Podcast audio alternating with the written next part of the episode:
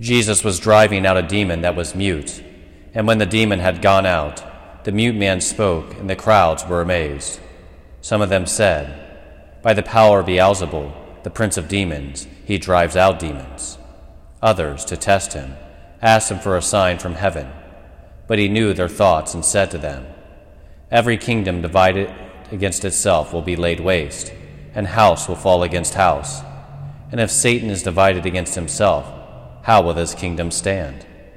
For if you, for you say that it is by Beelzebul I, that I drive out demons, if I then drive out demons by Beelzebul, by whom do your own people drive them out? Therefore, they will be your judges. But if it is by the finger of God that I drive out demons, then the kingdom of God has come upon you. When a strong man fully armed guards his palace, his possessions are safe. But when one stronger than he attacks and overcomes him, he takes away the armor on which he relied and distributes the spoils. Whoever is not with me is against me, and whoever does not gather me with me scatters. The Gospel of the Lord.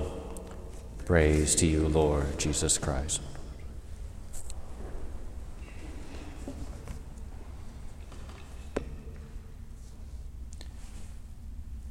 Towards the end of today's gospel, the Lord states that when a strong man fully armed guards his palace, his possessions are safe. But when one stronger than he attacks and overcomes him, he takes away the armor on which he relied and distributes the spoils.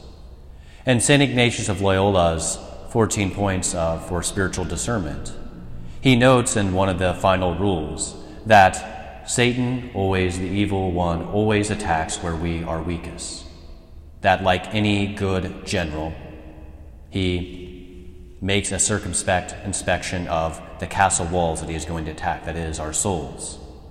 And then, upon finding the weakness, that is where he plans to attack. And that's where he lays his attack at. And then, oftentimes, is successful. He encourages, then, from that example, the reader, the one trying to do spiritual discernment, to guard themselves to do the same thing as the evil one does.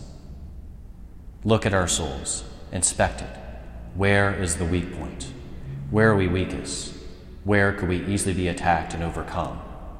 And then make efforts to strengthen that point. And what does this mean for us in our everyday lives? What are the sins we oftentimes find ourselves falling into? If it's lust, perhaps we need to look at the media we consume do I sometimes dabble with certain parts of the internet that aren't maybe necessarily bad, but oftentimes lead me down a bad road? Do I listen to music that has lustful lyrics within it, and thus leads me down that road and encourages the thoughts to intrude and come upon me? Do I fail to perhaps be accountable to somebody whenever I said I was going to do so?